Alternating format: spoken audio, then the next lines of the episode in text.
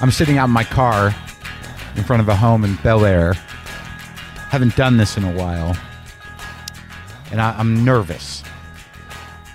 When you're going to talk to somebody like Bob Newhart, I mean, I, I'm a bit in awe. This is a guy that's had an amazing career on television. But I just spent the morning listening to his first three records The Button Down Mind, Bob Newhart, Return of the Button Down Mind of Bob Newhart, and Behind the Button Down Mind of Bob Newhart. Now, these all were recorded roughly between 19, you know, 59, 1961. The first album, The Button Down Mind of Bob Newhart, won two Grammys. 1961, the Grammys. Won the best, the album of the year, uh, best new artist, and R- Return of the Button Down Mind won best spoken word album the same year. So this is an amazing amount of output. And these were huge records. And these were game changing records uh, in terms of what I see as the evolution from the comedian to the stand up comedian. I don't think Bob Newhart gets the proper respect that he should as a stand up comic and as somebody that really invented the form of uh, one of the, the main inventors of the form of, you know, uh, American stand up, you know, shifting away from joke telling and from, you know, straight up uh, comedic entertaining to actually doing cultural commentary and satire. I mean, people are familiar with, uh, or at least familiar with the name of Lenny Bruce or the name of Mort Saul. Um, but this is a little after those guys put out their records that Bob was working. And these records are profoundly important in terms of, of creating what the possibilities of stand up could be, of, of point of view comedy, of criticizing satirically the, the forces that were at that time uh, you know, marketing, advertising, politics, uh, bureaucratic employment, uh, y- you know, what was being presented as, as uh, the future of America. This is a, a we, uh, an interesting time that I don't know about historically that often, but it was a transition time. You know, at the middle of the Eisenhower administration, it's before Kennedy, but it's post-war, and there was a certain amount of momentum going on in America. You know, there's a big change going on. You know, the beatniks were already around. As I said, Lenny was already around. There was a counterculture. But Bob Newhart, you know, becomes huge, really speaking truth to power in a very palatable way. You know, he did comedy that that it wasn't just you know him on the phone talking to uh, to someone we couldn't hear, but there you know on some of these records there's there's characters. He's doing characters that are uh, engaging with each other. He's setting up scenes. Uh, in offices, you know, on the telephone, uh, in driving instructors, uh, on vacations, yeah, he's doing full scenes he's uh, what I heard one reviewer say about Cosby. He's peopling uh, the the stage with these characters. Uh, this is not something you see much anymore, where where comedians will do a series of characters within a scene. There's a few guys that do it, and I love it. It's a rare thing, uh, and it, it was you know it was rare even then, obviously to do well. In my mind, Bob Newhart's one of the most important stand-ups ever as I said, a lot of people know him from his TV shows, and, and I think those are fine. I think they're great. They're obviously amazing. They were hilarious, both the Bob Newhart show and Newhart years later. But there was a yeah, there was a period where he was just doing stand up.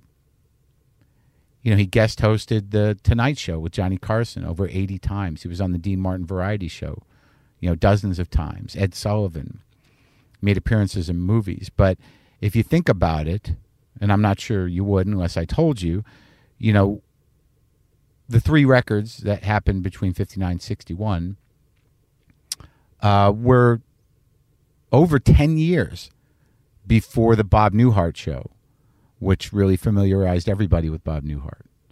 That's a long time. I wonder what was going on in those times. I wonder where you know what was going on in his mind as he made the shift in, into stand up. I, I guess I'm going to find all these things out as soon as I pull into his driveway. I'm just sitting out here weirdly in Bel Air, talking on a microphone parked on a you know fairly secluded lane. and he's you know in his 80s now. I'll try and keep my uh, my act together here. You know, I've made a bunch of notes here. You know, I got two pages of handwritten notes in the margins all over the place. It's just like my brain splattered it onto a piece of paper, all the things that I should know. But ultimately, it's going to really, you know, come down to me and him, him and I sitting there and talking. Oh man. Yeah, I always I feel this way a lot. Felt this way when I was sitting outside of Jonathan Winter's house.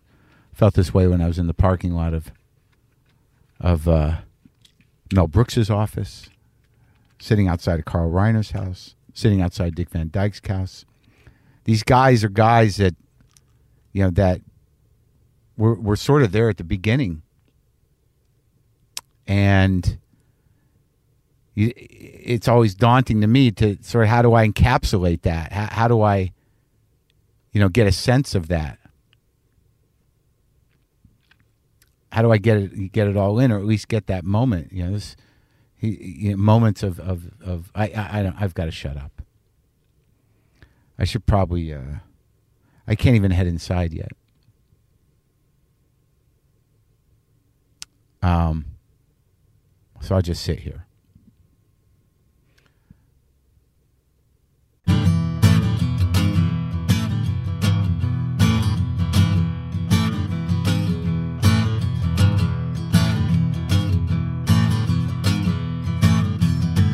So we were just talking about Jonathan Winters when I spent time with him. You said that he was one of the first guys you ever saw. He was uh, Johnny and I got to well. th- There was a club in Chicago called the Black Orchid, and somebody I think somebody fell. I had never worked a nightclub, but I had, um, had a kind of minor reputation around Chicago As what? as a, just a funny guy. Um, I, I did a, a local television show there. I did a man on the street show, and a guy Tom Racine was the host. Yeah. It's a man on the street show in in 1958. Now, a man on the street show was revolutionary in 1947, but it was no longer revolutionary in 1958. Well, that's what it So it was. was hard getting people to stop because Uh-huh. they'd, they'd like just push you out of their way, you know. They'd oh, have- here's comes the gentleman. We like to talk. I'm sorry. They'd had enough of it already. yes. so he would he would do regular interviews, and then I would be the comic relief, and I would do On a topic, usually, or just no, just whatever I wrote the night be- the night before, So that was on you. whatever struck you. Show up prepared. whatever struck me as funny. We were well, we were on opposite today, a- and Captain Kangaroo. Mhm. So Tough spot. very tough spot. it, was five days a week, uh, and we were on for 16 weeks. We got one postcard. we weren't even sure if the if the signal was getting out of the building. The postcard said, "Why are you guys still on?" No, the postcard. I did a guy, w- the most famous uh, human interest storyteller in the world. This man has published many books of human interest, just strictly on. So Tom asked me, "What is your favorite?" Of all the stories you've written, you must have a favorite human interest story. So I tell this story about it. I said, "Well, it's the family, and they had this dog. They had a little dog, and and uh, the dog had been with the family for um, oh years and years. Uh, Then somebody left the door, o- the, the gate open, and the dog got out. And uh, when the kids came back, from, you know, from school, and said, "Where's where's Sparky?" and you know, and uh, the mother said, "I know, it's he's just in the house." I said, uh, "No, I look in the backyard. He's not in the backyard." So they started looking for the dog. The dog, man, it was- it was so- oh, it just became blibbering. Yeah. You know, the car was a guy. He wanted to buy the book. Oh, you thought it was a real book? So I said, "Oh my God, we're not even getting through to people. They, They, they don't know it's a That it's they- no. a shtick. it's a put on." That still happens, you know. You- I'm there's- sure. There's a sucker board every minute. People just believe everything literally. Poor guy, you moved him. He was- He's all worked up. Just wanted the book. So, I- it, you know, I listened to, you know, all the records, you know, the well, the first three records. and um, First three were the best. Yeah, what was an amazing amount of output. You know, and it, it, it, was, a flood. It was a. it- I mean, the first three albums were just. They they just poured out. Right, and You le- know. and leading up to that, before we get into exactly what happened, so you're around Chicago. You grew up there. Yeah, Yeah, do you go back still? yeah. I go back. I You love got it. people yeah, there? it's a great city. Yeah, I You love got that still city. have family there? Yeah, my, my my three sisters are there. Yeah. And y- so, what were you? I mean, when you grew up, w- w- what was your, w- your family like? What was the, the life like? What did your old man do? Uh, he drank.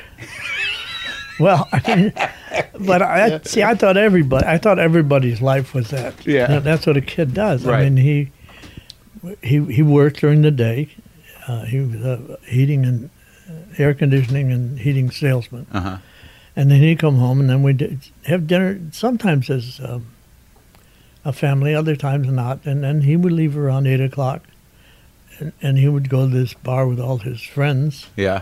and then he'd come back about 11.30 12 o'clock and he had a snootful you know yeah. and uh, but that's uh, but i i thought that's what every fa- a father did you And know? in, in retrospect, what do you think? Uh, well i i don't think he wanted to be with us i mean if i if i it finally dawned on me that maybe we weren't that. In fact, I guess my career is all about just trying to get my dad's attention. Uh, hey, and, and I had this I had this conversation with Steve Martin. He had the same he had the same upbringing Really? his not that his father was an alcoholic, but his father was a um, uh, was j- just uninterested Right. and Detached. and and he spent his time just you know trying to impress his dad, and so I, I, I think that's. I'm devoted. I mean, I thank I want to thank him. Yeah. you know, I- because I would, if I grew up in a normal house, I'd, I'd be an accountant somewhere. You know, It's it's interesting how many comics I talk to that have an experience like that. You know, whether their father's detached or absent, or you know, this need for this approval to prove yourself. sure, sure. But there's also like a weird anger a- at the core of that as well. Like, you know, why? You know, uh, so so I guess your mother was was solid. Yeah. Oh, yeah. She was. She was. Yeah. Very. She kept it going. You know. But was your But dad? but in a way, she allowed him to do it. You well, know. that's the classic structure. Yeah, Yeah. yeah. and Put him to bed, picked him up, Yeah, walked no, him in. not that so much. He wasn't that kind of drunk. He, he just was. He, he drank every night. Yeah. Until a doctor said to him, uh, George, that was his his first name. Uh, he said, George, you can't drink anymore. You, you're allowed one drink. Mhm. and my my dad said, uh, okay, and that was it. that was it. From then on, he had one drink during the day. That's all he had. and was he a, a different guy? No, no. he probably not as much fun. You Yeah. Know? yeah. Are you the oldest, or where do you fit in with the whole? Uh, second oldest. Yeah. And where where did your sisters end up doing? Wait, where, how did it all go? Uh, oldest sister is a nun, a religious. Really? Uh, really a nun? Yeah. Why, why would I lie about that? I mean, am I going to make anything up? she was the first astronaut, uh, first woman The astronaut. first astronaut nun. in the fl- the the flying nun was based on her. but uh, so so you brought up religious Yeah. Oh, yeah. You could say that. Yeah. Yeah, Catholic. Catholic. Yeah. Yeah. The fear was put in you early on, Sure. and you remained uh, religious. yes. No, it's, well, that's uh, I guess you got to have something to hold you together, right? I, yeah, I, I guess. I, Yeah. yeah, it, it it works for me. Yeah, I'm- yeah. I mean, I'm not okay. I'm not as religious as I used to be, Show business will do that to but you. I like but I like this. The I like Francis. I like a lot of the stuff he's doing. That Which who? Pope Francis. Oh yeah, yeah, yeah, I, yeah. Oh, I call him Francis. Okay, I, because yeah, yeah. You we're- talked to him this morning. We're very close. Yeah, I just got off the Call, phone. calls me for advice. That- that's a, that's a new bit. You're on the phone with Francis. yeah, he he seems like a, a, a certainly a more open-minded fella. Yeah, yeah. Yeah, it's a. ha- Have you been over there? Have you been to Rome? Have you seen the heart of it all? Yeah, I went to Rome with uh, the Rickles, as a matter of fact. When did that friendship start? Uh, That friendship started because um, my wife Jenny Yeah. of, of 51 years. She Jenna mar- married. We're married 51 years. She and Barbara Rickles, who was then Barbara Sklar, Uh huh. was a secretary for an agent that that Jenny was going out with, not while we're married, Right. but Yeah. before Yeah. before we got Good, married. good, yeah. Because I would have I would have put my foot down. you Sure, know. yeah, you would've said Hey, something." wait, wait a minute. It's not not the situation I had planned. no. Oh, so, um, so d- I had never met Don, Yeah. but I, I knew, I of course knew of Don.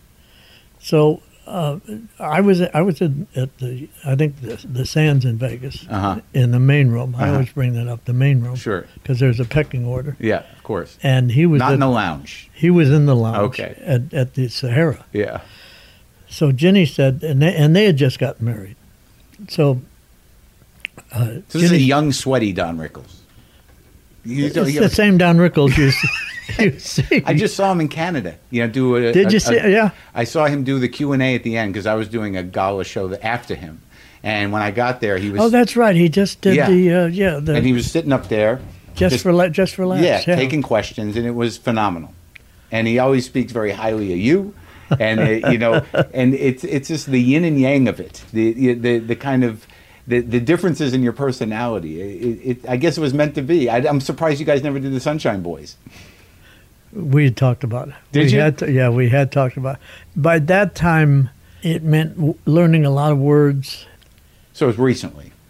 Yeah, I would say f- five years ago. Right, right, maybe. right. So anyway, a- anyway, so so Ginny says Don. Oh, Don and Barbara are in town. He, he's in Lon. So what, why don't I set up and we'll have we'll have a, a late dinner with him Mm-hmm. because his hours were like he started at one in the morning and went till six in the lounge. So we said fine. So we go to the Sahara, as I remember, the coffee shop, Right. which Yeah, the all night diner thing. Yes. Yeah, yeah. Yes. And, and we're, ta- we're talking. I'm talking to Barbara, and Jenny's talking to Don. And now it's time to go and see Don's three o'clock show in the lounge. So now we're then Don goes back to change into a tux. He still wears a tux. Yeah. You know, everybody, Ho- Cosby, everybody else has given up. Yeah. I mean, Cosby's in in sweatsuits, Yeah. you know, but. I- and I, I, I'm just in a jacket, but Don still, he wears the traditional tux. So he's going back to getting his tux. So we're walking into the, the showroom, to the, uh, the, the lounge. And, and Jenny says to me, he's such a sweet man. He's such, oh, he just, he just wants to be with his family and he hates being on the road. I said, honey, that is not, that isn't the man you're going to see, okay? I mean, I'm, uh, you know, uh, yes, he is that way, but She'd never seen him. she had never seen him. No. he walks out. First thing he says, and they put us in the front row. First thing he says, uh, he said, this uh, stammering idiot from Chicago was in the audience uh, with, with his hooker wife from Bayonne, New Jersey. So I look over, her, her jaw is dropped, and I, I, said, I tried to tell you. That's what he does. And that was that was the introduction. Then we then we started taking trips together, and we just That was it, huh? That we was just it. have a yeah, we Yeah. just have a good time. We just enjoy each other. Well, it's interesting to me, you know, when I when I listen to your records again, like today, is that in my mind, and one of the reasons that you know I'm, I'm, you know, I have such respect for you i- is that there was a difference in what you were doing as a performer at that time. I mean, you know, Don Rickles is you know he's his own thing. He's Don Rickles, but he's a club comic. Yeah. And it seems to me that you, uh, you know, are part of this legacy of, of what really became, in, in my mind, there's a difference between a stand-up comedian and a comic. There was a there was a, a sea change in comedy. in- Right. Around fifty eight. Exactly. Yeah. And and it was, you know, the comic now had a point of view. He had uh, a way to speak, you know, a certain amount of truth to power. You know, he was able to take his time, and you know, it wasn't all based on old jokes. No one, there was no jokes rating. It was a specific. Which which was the reason. And Yeah. the reason and, and, and it was it, was probably more Saul first. Right. Uh, then Shelley, Right. Mike and Elaine, Johnny Winters, myself, Lenny. Lenny. That and that was pretty much Right. pretty much it. The reason they couldn't do Take My Wife Please because it was college audiences. Right. and and they didn't relate. I don't have a wife, you know. D- d- tell me something that affects me, Right. you know. and and so they they didn't go to nightclubs, Right. Because that's what the I'll burn a hole in the coat, you know, the, Right. all all the punchlines, which everybody had stole from everybody else. And that was their parents, anyways. Yes. And they so wanted to now break- they had to find their nightclub. Their nightclub was a college dorm, and they ordered pizza and, and beer, and they sat around and played Mort whosever- Saul, Lenny who- Bruce. whosever record it was. because you, I think it does, it seems like Jonathan really came out after you on on record, and and sh- and I guess Shelley and Mort and Lenny had done a record Preceded, yes. yeah, just a couple of years, so. and I think Mike and Elaine. Yeah. and Michael and Elaine. yeah. So when you're coming up, I mean, what, before you started doing comedy, because you really didn't, you know, start doing stand up until after the record came out, right? I did stand up to make the record. Right, but For before the first that, place I played as a stand up, we recorded the album two weeks that, later. that mind, that's mind blowing. I know. because like knowing that and having read that, I was sort of listening to that record. It's like yeah, he's a little nervous. He's a, he's a little nervous. Try terrified. I know. Wait, there's another. So Warner Brothers, they Yeah. finally found a place that would take a chance on a comedian who, who had never played a nightclub. We're going to tape on Friday night and on Saturday. night. One show on Friday night and two shows on Saturday. Friday night, I get a drunken woman in the front row. That that's the worst thing a, a It's- comedian can get. it's still the worst Yeah, thing. still the worst thing. That and the bachelorette party, the worst. Yeah, because you can Same do thing. You can, with a, a woman drunk, you can do maybe two lines, and then you better stop because the, the sympathy immediately shifts to right, her right. when she's drunk. So I'm doing um, Abe Lincoln, or I'm doing the driving effect, Yeah, and she's saying, "That's that's a bunch of that's a bunch of crap. That's a, that's a bunch of crap." Oh, Through the entire, so we go up. go up to Georgia Buck and, and she's clearer than I am. yeah. That's a bunch of crap. So we had a On the we tape. had to yes, we should, we had to throw Friday night out. Now I got two. I'm nervous enough anyway. and where are you? I'm at, in Houston and at the Tidelands in Houston, in Texas. in Houston, Texas. Yeah, Wh- Why that choice? Why Texas? because You're they're shit- the only ones who would take a chance. It took them a year to find a club who for this to hire a comedian who had never played a a nightclub. nightclub in Chicago. There's tons of them. No one would give a local guy. no, no. It was that tight. We don't got I, it. there was fir- there was Yeah. a s- a Second City. right. They were approached, and the, and I was told they said that, that isn't our kind of stuff. What does that even mean? I guess improv. Okay. I guess it Right. means improv. Right. I guess that's what it means. All right. So you, all you got is Saturday night now, All I got are two shows Saturday night. Yeah. and you nailed it. You, you, what you heard was that's what happened. Yeah, and you could you could hear the nervousness in the Well, not like nervousness, but like knowing what I knew, you know, and knowing that you know this was it. uh uh You- okay. You, you know, okay. like I, I, there was an intensity to it because you know, by the time I got to uh, behind the button down mind, I mean, your flow was different, your comfort level was different. You know, See, I'm not even aware of it. I, yeah, yeah. I mean, but this is just being being sort of like you know, the, obviously the material was great, and you were great. I mean, it was a huge record. It was the first record to you know to win you know won two Grammys. So that was phenomenal. That had never happened before. Yes. So it, and out of nowhere, your first night on stage, basically as a stand-up comic, you won three Grammys, and it's a national phenomenon. It sells all over the world. I di- I did a show one time. I'm getting ready because I only had people they didn't even- even understand. I only had one side of the album because pe- th- people don't know what you mean by one side because they're used to So what, CDs. four bits, three, three bits, three. You You, had three, you have three, three and a half. you had three and- bits going into the show in Texas. yeah, I had uh, uh, driving instructor, Abe Lincoln, and submarine commander Uh huh. were the three I had. So at that time, recording an album was no small task. I mean, it was big equipment. oh yeah, well you couldn't see it, but there were there were microphones hanging Yeah. all over the place. Yeah. So I got three routines. So I go out one night and I come off and I go by the maitre d and he said they're applauding. He said go back out. I said I, I don't have anything. He, I said that's all I have. He said well go back out. They're applauding. so I went back out and I said, um, which, uh, which one would you like to hear again? that's all. That's all I had. So leading up to this, what was the trajectory? So you you go to school, and and then you go into service. Yeah, And how long were you in the service? two years. Did you go to? Tra- were you in drafted. Korea? No, I was in California. That's it. That wasn't as hard a battle. The- No war stories. no. I was, I was, I lived in Chicago at that point 20, 22 years. yeah. I, they, they they send me to California. Now I run into the California weather, and I'm like, Great. why didn't someone tell me about this? yeah. All these years, Right. I've been freezing to death or, or, or perspiring from heat, Mhm. and no one told me about California. So Yeah. I said, I, you know, as soon as I get three hundred dollars, I'm coming back out here. Yeah. So Yeah. And you went to? Would you go to school on the GI Bill? How'd that work? Then, yeah, afterwards, I went. I went to law school for a year and a half on the on the GI Bill. And you bailed? I flunked. That's- that's- Give you a Bail, nice I out. failed. I, I'll use that from now on. But it wasn't your thing. You, you weren't interested. I was too busy with no. I, I was well. I was a law clerk.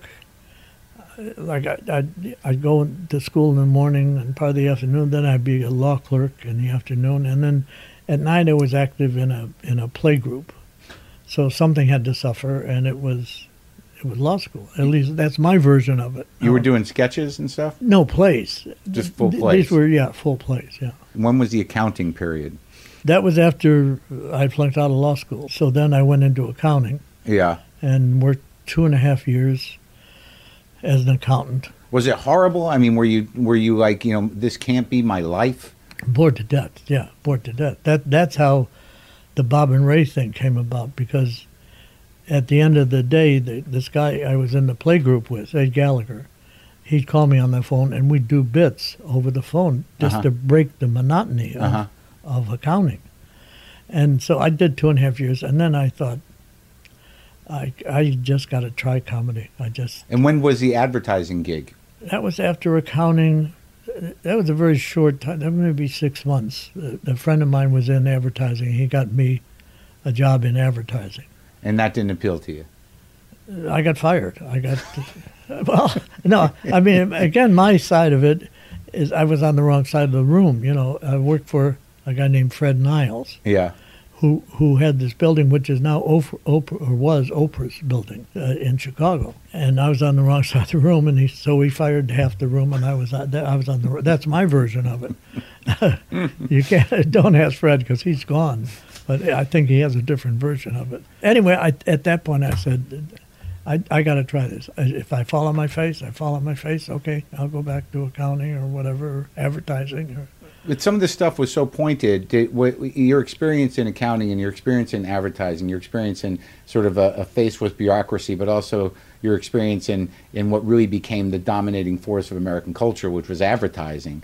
Did, did it did it play into like because it seemed like on the first record, the couple of bits, the press agent Abe Lincoln, and certainly the marketing of the Wright brothers, that these were you know they, these were you know, very pointed satires about about image and about what people thought were true. That that's why they they came up with the button down mind. That's why it was called the button down mind of Bob Newhart, which wasn't even my idea. That came out of Warner Brothers. That the uniform of the day on Madison Avenue was a button down collar, and so much of the material was about advertising and marketing and that kind of thing that they called it the button down mind. That was a pretty smart marketing person. Yeah, I, I don't know where he is. I, I never I never got a chance to thank him. He did. He did you right with that one. I don't. I don't know that mainstream America had seen that that type of satire really. You know, as accessible as you made it. Uh, that I, don't, I was just doing what I thought was funny. I, Right. mean, I, I can't say there was a giant overall. but plan. but but it, but it was definitely you know you had a you know there was a certain you know chutzpah to it. I mean you know you, it was the world that you sort of had been in a little bit, and it was a world that everybody was starting to understand that was becoming public. I mean this was it was a pretty powerful time for America. Sort of post-war, Yeah. everything was moving forward. The economy was good, right? Yeah, Yeah. Eis- Eisenhower. Yeah. yeah. But there was this weird beatnik thing that was happening. Yeah, there was a shift that sort of led into the 60s. Different. Yeah, actually, you know, they always said nothing happened in the fifties. A, a lot was happening in the fifties. Things were breaking Mort, apart. Mortzall and Yeah. Lenny Bruce and Shelley and, and All right, so you you start when you say you're going to start doing comedy and you got this idea, you know, how did you first start to approach it? Because it all happened so quickly once you, you know, got the record, but did you start going out and watching people? No, I don't think no. You, you just we're gonna, I'm gonna. Bob and Ray did it. I'm Bob gonna and do it. Ray. Yes. So you didn't. I, Start, I thought I would. I thought my dream would Yeah. have been to have become a writer for Bob and Ray. That that would have been that's the epitome. That that's well, there's a the- you know that dynamic. I mean, you can certainly hear you know a bit of that, but you know, there's only you. There's just Bob, and and you know we you the, the the beats were filling in the blanks in reaction to this fictional person, this unheard person. Uh, but so you didn't you didn't go out and study anything. You're just sort of like I'm going to do this. Where did you realize it was crazy at the time, or did you really think of it as a reasonable career? I just no. I just had to find out. You just wanted I, I to do just, I I just had to find out. Uh, People were telling me, "Gee, you're funny. You know, you ought to go to New York. You know, get you get in a play." And then you you go to New York and nothing happens, and you come back and. The, the guy who told you to go to New York says, "Yeah, that would I thought that'd work out for you." It's you a- know, now you've wasted five years of your life, and all this guy got nothing. says is that, "Gee, I- really, I thought that'd work out for So, you." so what was the series of events then? So you, you you had these bits that you wrote with the with the guy on the phone, the you know with your your buddy from accounting, Ed, Ed Gallagher. Gallagher. Yeah. So you you put these on paper. there was a guy, named- I think Chris Peterson was Yeah. his name. He put up the money so we could make an acetate Okay. of like 10 routines that we had Uh huh. that Ed and I had developed over over the and a lot of them were, were i- improvised. They Uh-huh. were just it was an open mic and I said, I'll, um, You mean the two of you were just yeah, working? I'll, in I'll be studio.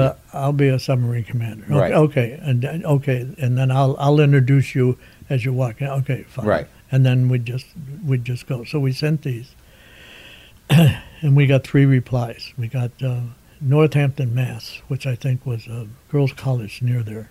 You sent it out as an audition reel. Yeah, we sent a hundred of them. This, Uh-huh. Okay. this guy put up the money for 'em, Chris Peters. Yeah. Uh, we sent out a hundred acetates. Three replied. Uh, it should have told us something. Yeah. Northampton, Mass, Jacksonville, Florida, Idaho Falls, Idaho. Uh Almost coast to coast. Uh-huh. Not, not quite. We huh. need Select cities. We need Seattle, and, and then we would have been. Um, s- so, okay, now we got. Ed said, "What? What did we charge?" I said, "I, I have no idea." I said, "I know. Five, five, five minute routines a week for thirteen weeks." I said, um, "I don't know, it's seven fifty. Seven uh, seven dollars and fifty No, cents. no, come yeah, on, yeah. yeah, yeah, I said, I could- "Yeah, I think." Uh, well, we found out the tape costs more than than seven dollars and fifty cents. So, one of the stations stiffed us. I don't know which one it was. One of the radio stations. Two wanted to renew us on this basically poor man Bob and Ray Mm-hmm. program, and we wrote them back and said, "I'm sorry, we can't afford to do this anymore." We, it, you know, it cost us money. How to- So then Ed, Ed was offered a job in in New York in advertising, at BBD&O. So I'm in Chicago, and, and Ed had to take the job because he had kids and he's married, and and we had nothing going. We weren't making money. So now I said, okay, I either have to find another partner as good as Ed, or I go out on my own. I s- So I, s- I decided to go out on my own. So a lot of the conversations, somebody is still there. Right. Yeah. He's on the other end of the phone. Right. yeah. But and and leading up to the record, h- how did the record deal sort of come together? You couldn't audition. No. What happened was a, a, a disc jockey friend of mine, Yeah. uh, a guy named Dan Sorkin, he was a great disc jockey. He was like just off the wall kind of. Right. So the Warner Brother record people were coming through Chicago, so they call on Dan because he's a very big disc jockey To see what's going on. to just uh, you know handshake and Yeah. uh, oh by by the way we got the Everly Brothers. Oh, and, right, right, you know, right, yeah. the kind Really like you to play this uh, this hot piece of wax. Yeah. of- so uh, he said, I had this friend of mine. I was on, on a. They had the car show in Chicago. Yeah. Got huge ratings, and it was off at eleven o'clock. NBC decided, what do we do with this audience that we've got? So they decided to build a show around Dan Sorkin, the the disc jockey. A was TV a- show. TV show Yeah. to keep the power audience. Yeah. I was a, I was a writer and performer, and the show lasted, I think, four weeks. I think the director he said if if you op- if you were at home and you opened the window, and when the power show went off, and the Dan Sorkin show came on, you could hear an audible click of television sets all over, all over Chicago being turned off. So anyway, Yeah. Dan is he, so he's familiar with my material. So the one of the people. So he says, I have this friend of mine. I think he's very funny. And I said, oh, oh, okay, we'll listen to him. So Dan calls me up. He said, borrow a tape recorder and record Abe Lincoln, submarine commander, and driving instructor. So I, I do. I take the tape down there. They listen to it. They say, okay, we think it's very funny, and we'll record you at your next nightclub. Right. I said, I've never played a nightclub. They said, well, well, then we'll have to find you a nightclub and record you at that nightclub. And that was And the that year. took a year. To Unbelievable. Find, to find and because I called him up at one point. I because I had signed a recording contract with Warner Brothers, and I said, "Whatever happened to?" They said, "We're still trying to find a place that'll take a chance on us." I can't believe that's so astounding to me that the that the industry was so intimate at that time and so controlled that if you wanted to, you couldn't just rent a place, you know. But that wasn't really a possibility because you needed the audience of the Oh yeah, nightclub. oh yeah, yeah. You needed to walk into an established joint, you know. That um, it's it's amazing to me. Okay, so it takes a year. You end up in Texas. You knock this thing out, and your expectations around it. You you knew you did well, right? Yeah, I mean, you felt No, good. You no, didn't. no. I didn't know. I, I, I thought the, the I thought the record might might sell twenty five thousand Yeah. copies, and so if I went into a city, m- maybe there are fifty people that heard heard the al- and would come in to uh, to s- to see it Right. to see the guy, So you make a little bit of money. You think you could get started? and and and, it- and it's a great adjunct to a stand up career. Yeah, sure. I I had no idea it was going to explode.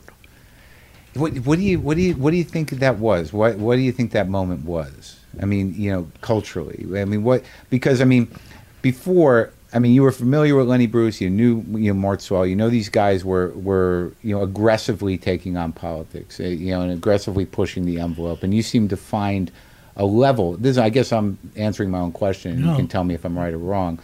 that he found this level where it was where it was clean and not menacing to, to sort of get the message of, of you know kind of sticking it to corporate America, kind of sticking it to Yeah. these these Yeah. these shadow forces. There was there was a uh, God I, I remember uh, Milstein his last name and he was a writer for the New York Times and he came down he interviewed me at some place maybe the Hungry Eye where I was playing at the time and um, he wrote an article and and he called it the man who bites the hand that's feeding him which is kind of is what we were talking about yeah, the, he's biting the advertising. He's making fun of the advertising world. That the advertising people are go to, going to see this man, who then makes fun of what they do. that's a tricky business Yeah. because if you go too far, they're going to be like, screw that guy. Yeah, That guy's finished. He's a troublemaker. But somehow or another, you found a very diplomatic line. There's nothing better than being able to, to, to, to rip somebody and have them laugh. without them knowing it. Sometimes without them knowing it. Yeah, they Be- weren't- because they're saying, "I- "I know that guy," Yeah, yeah. right. It ain't and me. and it's him. oh, yeah. It's him. I guess that's something you share with Don Rickles. You're just a little. that might be the core of your friendship. Is that you're much more subtle, but you're kind of doing the same thing. Okay, I'll take that. I knew where I stood in terms of uh, pol- politically, but but I also knew I was I was doing something important. I knew I was making fun of the large corporation, and I was making fun of the military, uh, the highly organized. I, I was just doing it in a little different way than You're humanizing it. You know that. Okay. You know that All right. in the sense that you know because you were doing characters, and Yeah. you know, and these characters, even though you don't hear Abe Lincoln talk, you know what he became in that bit was sort of like this you know overly earnest you know not quick person and and the shtick of a Yes. the, the the press agent was like uh you, you know Plus the fact that this this is one of the most revered presidents in American history, And you- you- and, and I'm saying the guy isn't real bright, Yeah, you he's know. thick. yeah, yeah. And it, and it was I think it was it kind of released some steam in the American culture. It, it just it's phenomenal. Like in just listening to this stuff this morning, it's so fresh in my head that a lot of that stuff still holds up.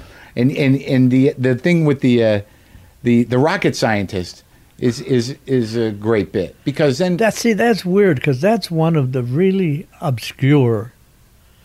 I love it.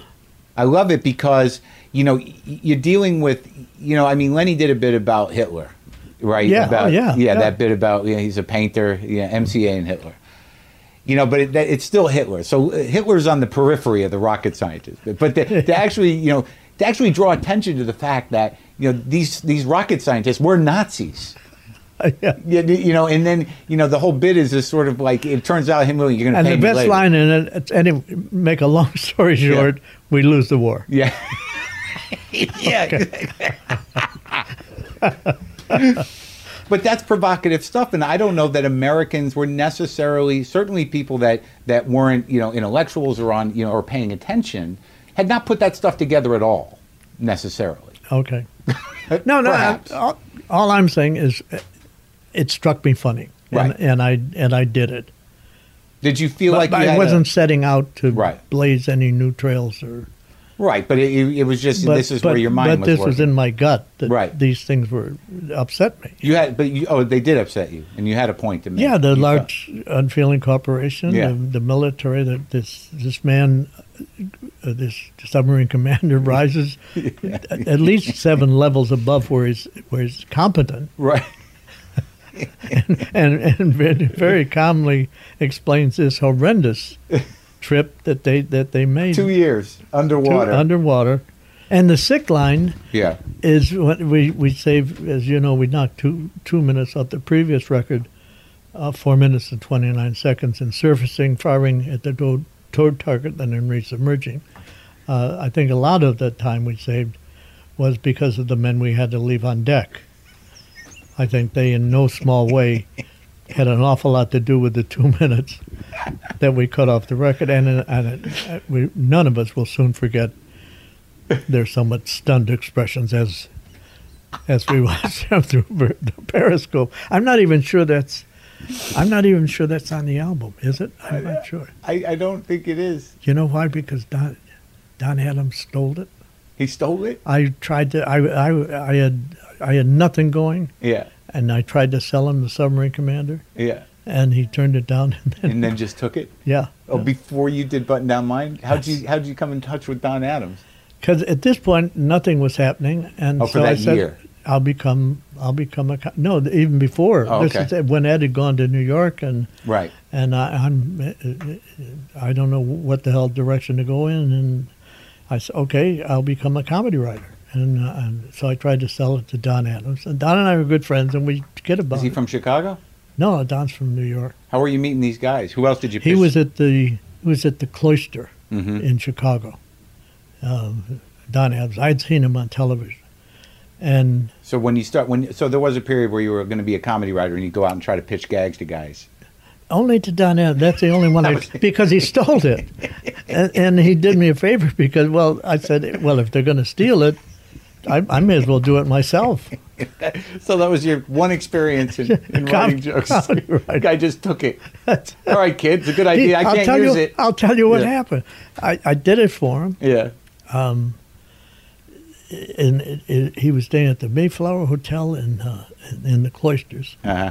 and I, I stood up and did it did the submarine commander for him. He said, uh, "I'm trying to get away from that particular character, but that, uh, the thing, so here's my address and keep in touch."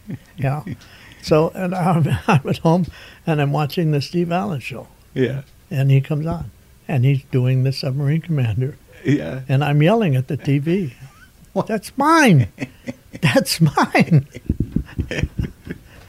He did the whole bit. He did the, the he did the guts of it. Yeah. in that one part that wasn't that you weren't able to put on the record. But you- So so when I made the record, I took that part out, Right. Because I I was afraid people were going to say, "Oh, he stole that from Don Adams." So that was still that was an issue with that generation of comics at the beginning. This idea of, of the bits being you know yours, Yeah, especially if they were original. I mean, there's a difference between an old joke and uh, you know and a, and a unique take on something. Yeah. And everyone was aware of that.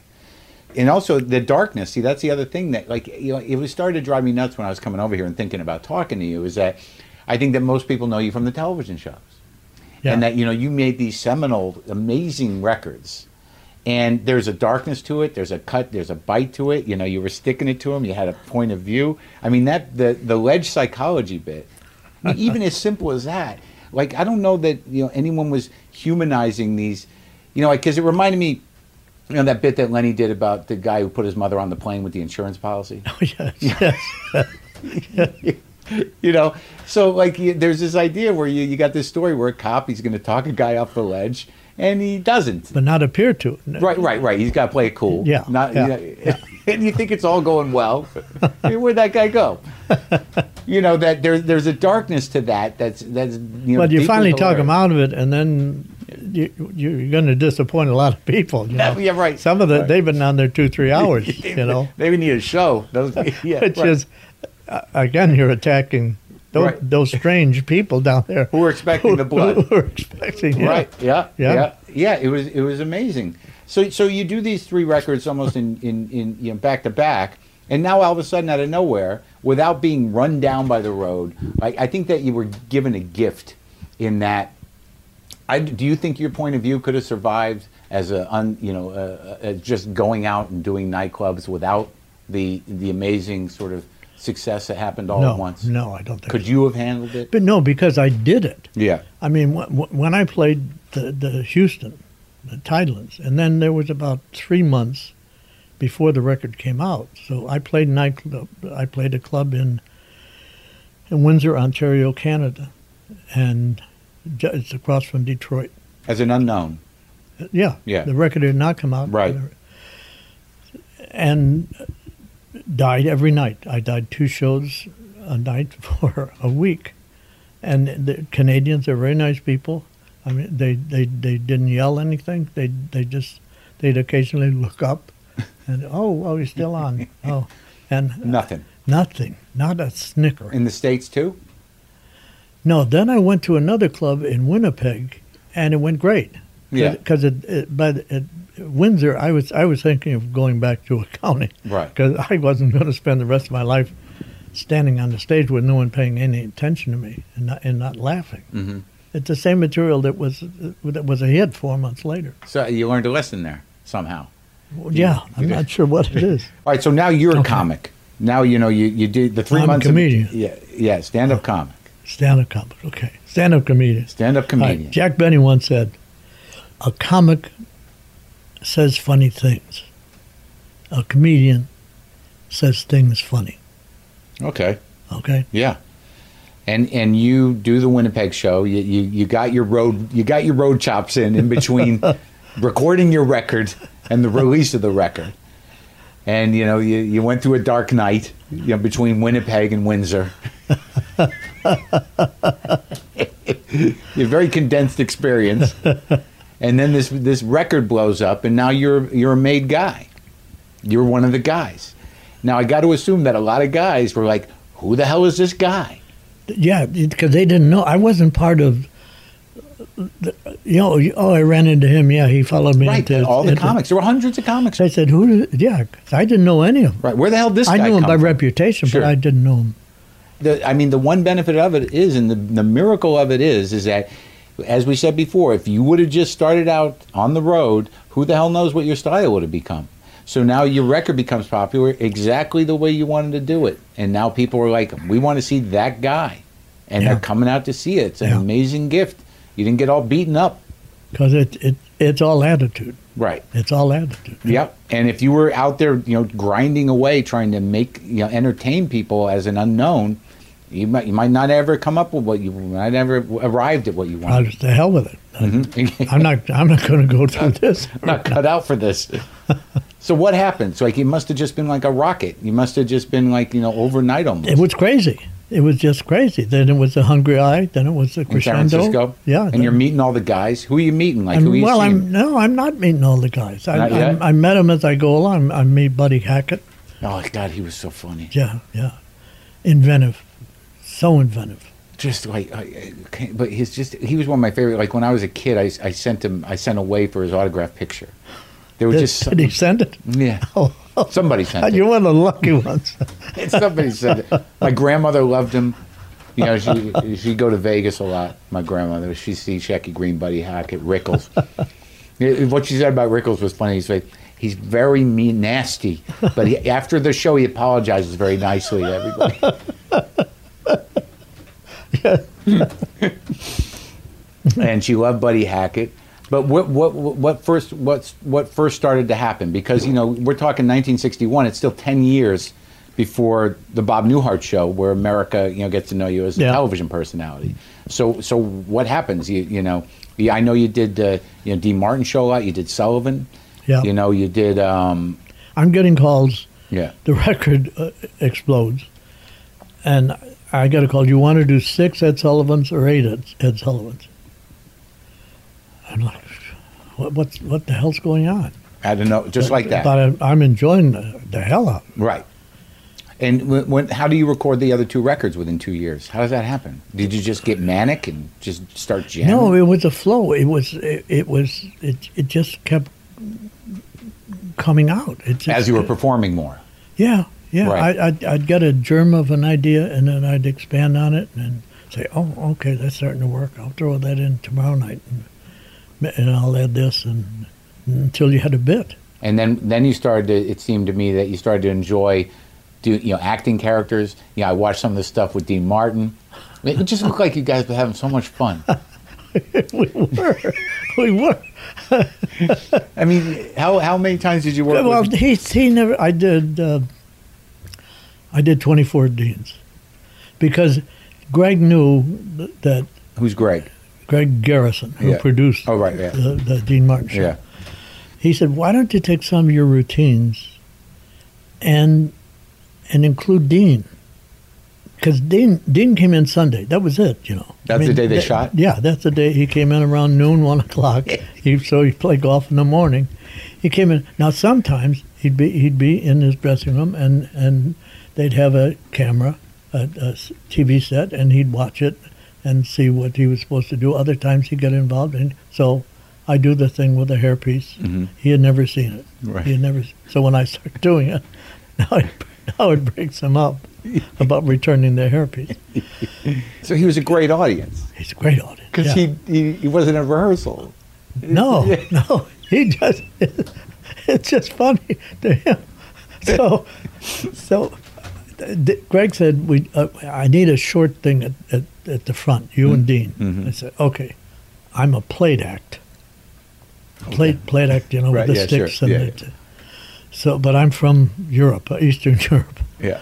So Dean said, We're very lucky to have uh, one of the great plate acts of Eastern Europe with us, uh, Greg or somebody, whoever I am. It's Gregor, nice thing. Thank you very much, Martin, Mr. Martin. He said, he said, I'd love to have you. Would you do your famous plate act for the for the people here? I said, I lost the plates. I said, I took the plane, the sticks in the plates are lost. I don't, I don't know where they went. He said, well, could you do it anyway? I said, without, do, do without the plates? Yes, could you do it without the plates? He said, "Well, You want me to do the show without the plates? So I said, yeah, so. No, there's nothing. There are no He's just plates. spinning sticks. mime plates. Yeah. I don't know. I just because it's, it's funny if a plate if a plate loses his plates, what has he got? And Dean was just cracking up. now it's a challenge to- Yeah. every week to break Dean up. was it hard? No, no. That's a, like I never knew that about him, but that makes so much sense because he was so in the moment. Yeah, Oh yeah, he never, and he would finish something, and then Greg would be there. "Oh, Gene, you walk over here, And then walk, he just, then, he just and show just up. and just read those cards. which is what he was doing to me. He's just reading the cards over Uh-huh. over my shoulder. Great entertainer though. Oh, Yeah. yeah. So when so in that decade there, you were doing Vegas Prior like, to yeah, prior to the to the TV show. Yeah. So you're doing Vegas, and you you got a family. You know, you got a wife. You Yeah. got, and, and that must have been a, a strain. Was it?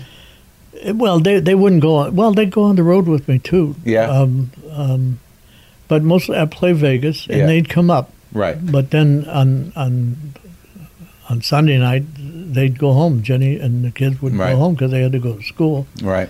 But then they come up Friday night. After, so uh, it, it was as normal of a life as you could.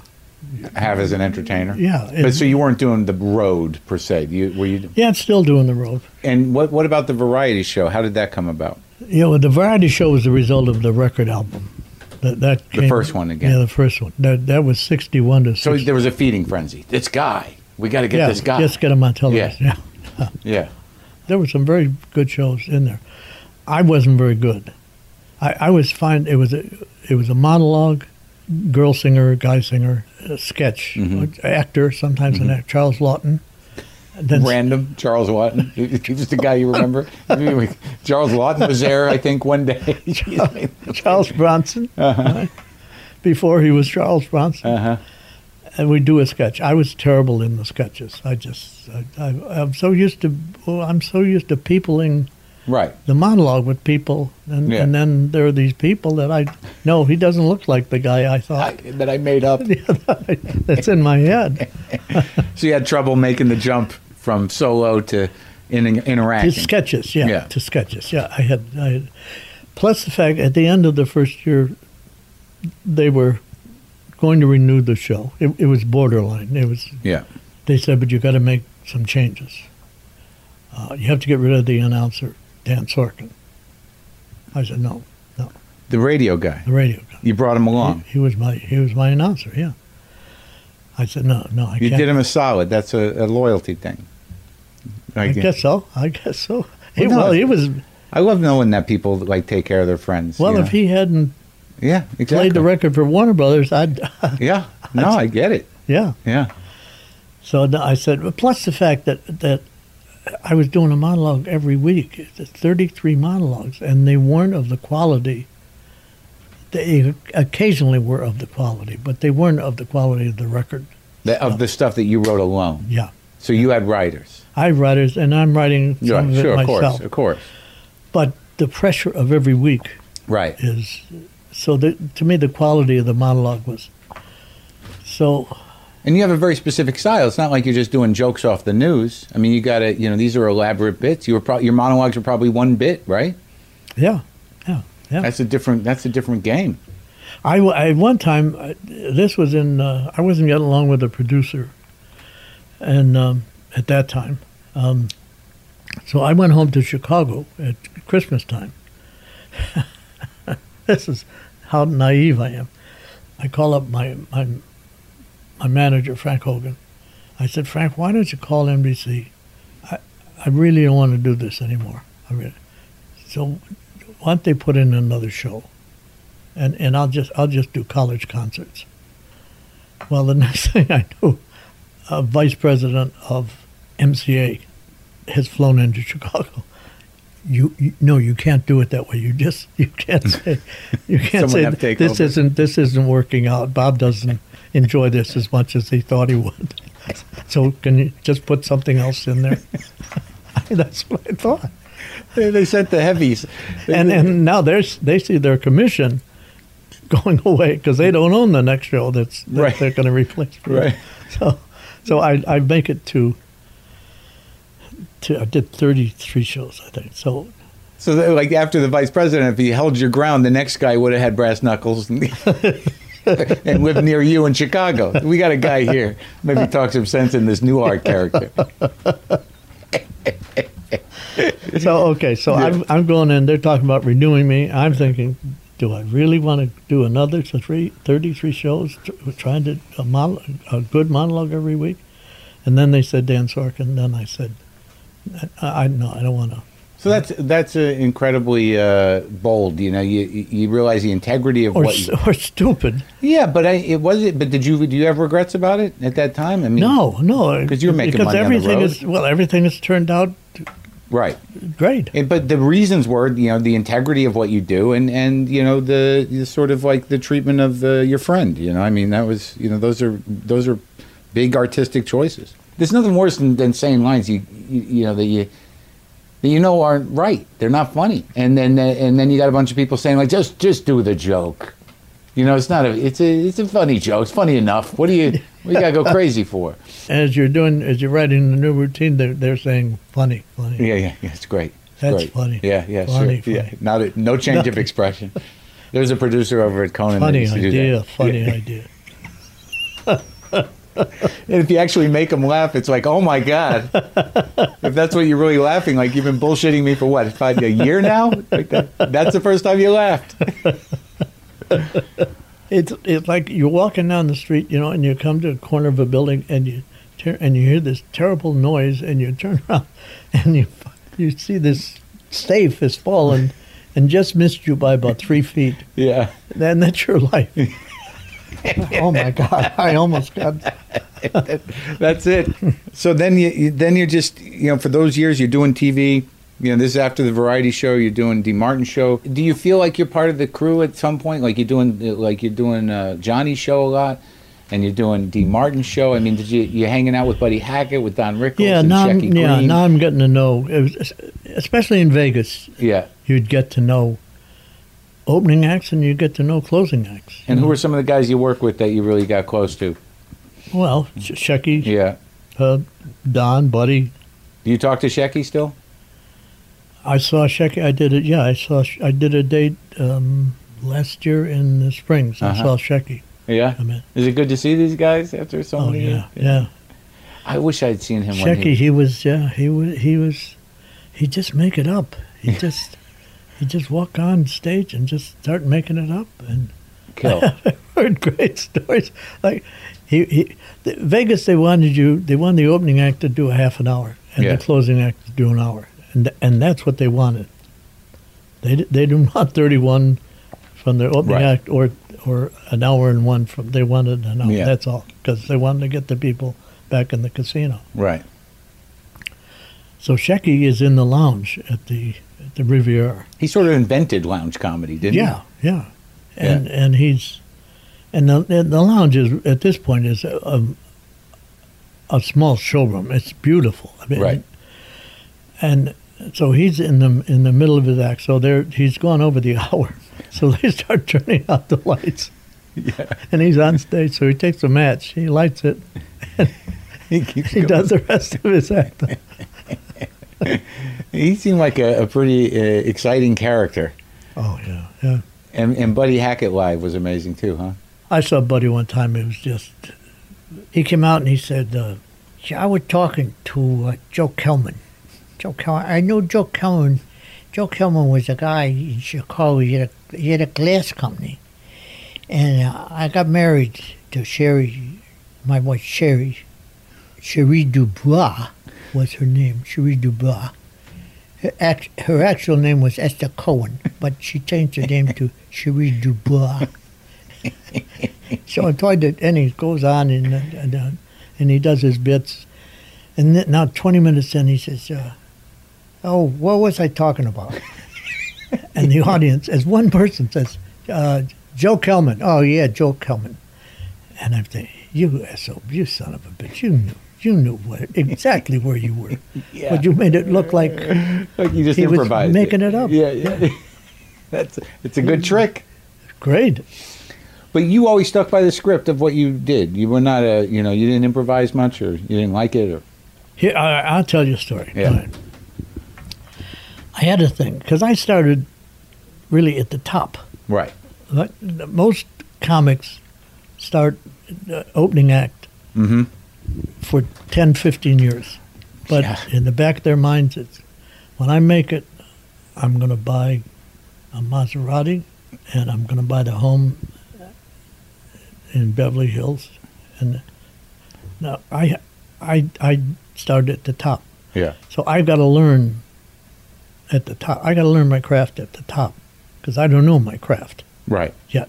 So every night in Vegas, I peek through the through the, the curtains to check out the audience, and oh, that looks like a trouble table. And yeah, th- yeah he's drunk. He's gonna be. He's gonna. Okay, he's gonna be trouble. Oh shit, there's a woman over there. She's gonna be trouble. So, so- You feel it, don't you? huh? You Yeah. feel it, It's yeah. Every every sh- every Yeah, show. yeah. It's a ritual. yeah. So I'm talking to my manager, and I hear my bow music. I thought, I haven't looked through the curtains yet. And I thought to myself, well, I'll handle it. Whatever happens, I'll handle it. Yeah. that, that was a big that's, shift. That's when I knew. I learned. I, I feel that too. You go in the room and you're like, there's a bad energy. What's happening right there? That's that's going to be the problem. Sometimes they're not though. No. You know, they're just people. You know, some of them know how to behave.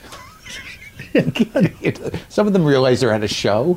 You know, Yeah. I, al- I'm surprised. Like and some- now, of course, Yeah. now after 53 years, th- there's a respect that they don't Sure. they don't yell up at you. Yeah. The reason I had a problem with drunks or hecklers, because I'm in the middle of something. I'm in the middle of the rocket scientist, Yeah. and now there's some drunk, and he's yelling out something. Now I got to go outside the bit to put him down somehow, and then get back in into the bit. So that it ruins the continuity. yeah Yeah, and sometimes depending on how the crowd work goes, it's hard to get back into the bit. yeah Yeah, but you've had to do that. that's why that's why I hated it. Yeah. And that's why I look for the trouble. But even if you look through the trouble, even if you see them, you just you're just preparing yourself. You still can't stop Of course, anything from of happening. course. I didn't realize you you guest hosted the Tonight Show so much. Yeah, yeah. That was it. Like that's unheard of now. No one does that. Everyone's so afraid of losing their job. No one would ever think. 87 times Yeah. or something. Yeah. And Johnny would just you- what you just get a call. You, I mean, you, uh, your relationship with Johnny was good. Were you guys yeah. friends? Yeah. No, we were friends. Yeah. Oh, Good okay. friends. Yeah. And uh, he was a hilarious guy. Oh, quick. Yeah. And he just trusted you with that gig. It seemed like there was only a few people during that period. Where, Well, see, what he, here's what he would do to me. yeah. You go to a pre interview. Yeah. You're going to do Johnny Show. So, Right, right. Um, pre interview. Uh, just came back from a trip with Rickles. Has a funny story about Don in Venice. Okay, that's the first. Second one, uh, ha- just has a new dog. Has funny stories about dog in the house. Okay. Ladies and gentlemen, Bob Hart come sit down next to Johnny. Yeah. Did you ever go skeet shooting? and I look at him like, you son of a bitch. You know I have nothing on skeet. sh- What are you doing? And he'd had this kind of smile on his he, face. did. he set you up. But he, but he trusted me. And, and, we, and we'd make something out of it. But he did that all the time. Oh, that's hilarious. And of course, what I loved is when he, when he came out and died yeah. and would you know, call the mic, see if the mic's on. And, Yeah.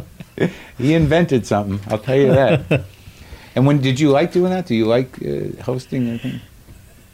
Yeah, yeah, it was a challenge, but it, it was so, so powerful. I mean, in plugging Mm-hmm. appearances that you were, you know. Um, So yeah, so you you, you fill up places. Uh, but I, I did it for three weeks one time in New York. Mhm. I filled in for Johnny. Actually, he was having salary um, disputes with NBC, so they were looking for people who maybe would take Johnny's place. but he knew that. Did, This he, is yeah, oh sure. This is in the seventies. did you have to ask him first? He said, "I know you're in this contract." No, no, I, I was just kind of aware of it. No one Yeah. ever said it, Oh, but okay. Mm-hmm. it was kind of in the. Uh, so I did it for three weeks. Um, the writers took the three weeks off because I'm not going to fire a writer. Right. Uh, You know, so they would give me three bad jokes, and then then they work on their play. so I've got 18 bad jokes. So I'm at the end of three weeks. I, I'm a I'm a basket case. I'm, my, I'm brain dead, yeah. and and the man did it for 30 years. I did it for three weeks. I'm br- and I'm brain Exhausted. dead. Yeah. Yeah, it takes a, s- a special person to do that. Oh yeah, yeah. do it's that show. It's it's ins- it's A insane. dedication that's Yep. incredible. And when in, in terms of movie acting, it seems like he did a lot of you know a few you know meaty parts, but you know you'd show up and they'd know exactly. It seemed like people when they cast you, they were like, "Well, Newhart would be good for this," Yeah. right? Yeah. And you didn't really do really serious parts till fairly recently, right on television. Yeah. Do you like doing that? It depends on the on the Yeah. project. you Right, know, right, if yeah. it, um, I mean, I I never studied acting. Right. I mean, I was in that group, but it- I wasn't never really studied. What it. was that group? Did it have a name? just Oak Park Playhouse? Oh, okay. So, wasn't Second City, suburb of wasn't Chi- it? no, Yeah. no, suburb of Chicago, Right. and we were doing Pygmalion and Uh-huh. you know those kind of Yeah. those kind of. no, with no guidance, just a director. No, and I played in, in very cheap sets, you know, that, that uh, barely held up through Yeah. the performance. Yeah. Someone sat in and they broke and fell fell apart. But ba- but Catch Twenty Two was a big role, Oh yeah, and that was a bizarre movie, and a great movie, a great story. Mike Nichols directed it. that's right. Did you know Mike previous to that? No, I only knew of Mike through Mike from and Lloyd, Chica- Yeah, and then So- of course, and then of course when he started directing. that was the cast on that was astounding. yeah. And you, you know when you did that, was uh, did you feel like your movie career was gonna, you know, really take off? That's an odd. Mike came to us and said, "You're all figments of Yossarian's imagination. You you don't actually exist. You're you're figments of Yossarian's imagination." Um, which is catch, which is the catch twenty two of, I I want to I want to get out of You got to be crazy to fly. Yeah, uh, yeah. w- uh, yeah, yeah, yeah. yeah, but if you're crazy then you're not crazy. Right, right, right, right. because everybody does. Yeah. So I, I didn't, frankly, I didn't know what the hell Mike was talking about. but, so I just played it for laughs. I just played major, major, major. Just I made it funny. yeah, it was funny. Now you're seasoned. You can act. You're one of the guys. Was there uh, before I get to that? Was there resentment of you coming in as green as you were from other comics? Did you feel that at all? Probably.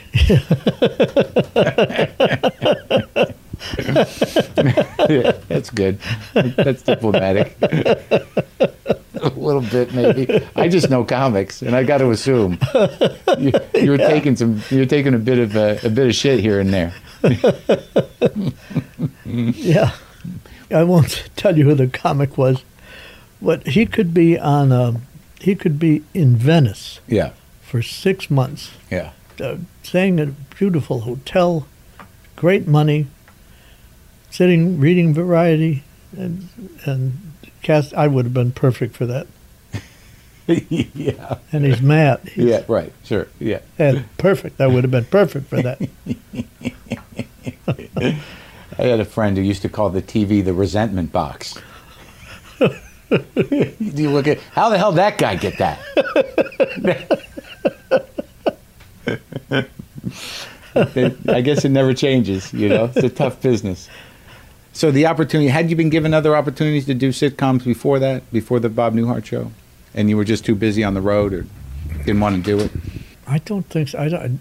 No. I, I don't. I don't remember. I, um, maybe, Yeah. but they didn't. I read them and they didn't Nothing. seem right. So how did this come about? This came about because um, MTM was founded by uh, Mary Tyler Moore, Grant Tinker, and Arthur Price. Mm-hmm. Arthur Price was my manager. So he came to me, and this Mary's show was a big hit. He said, Would you like to do a television show?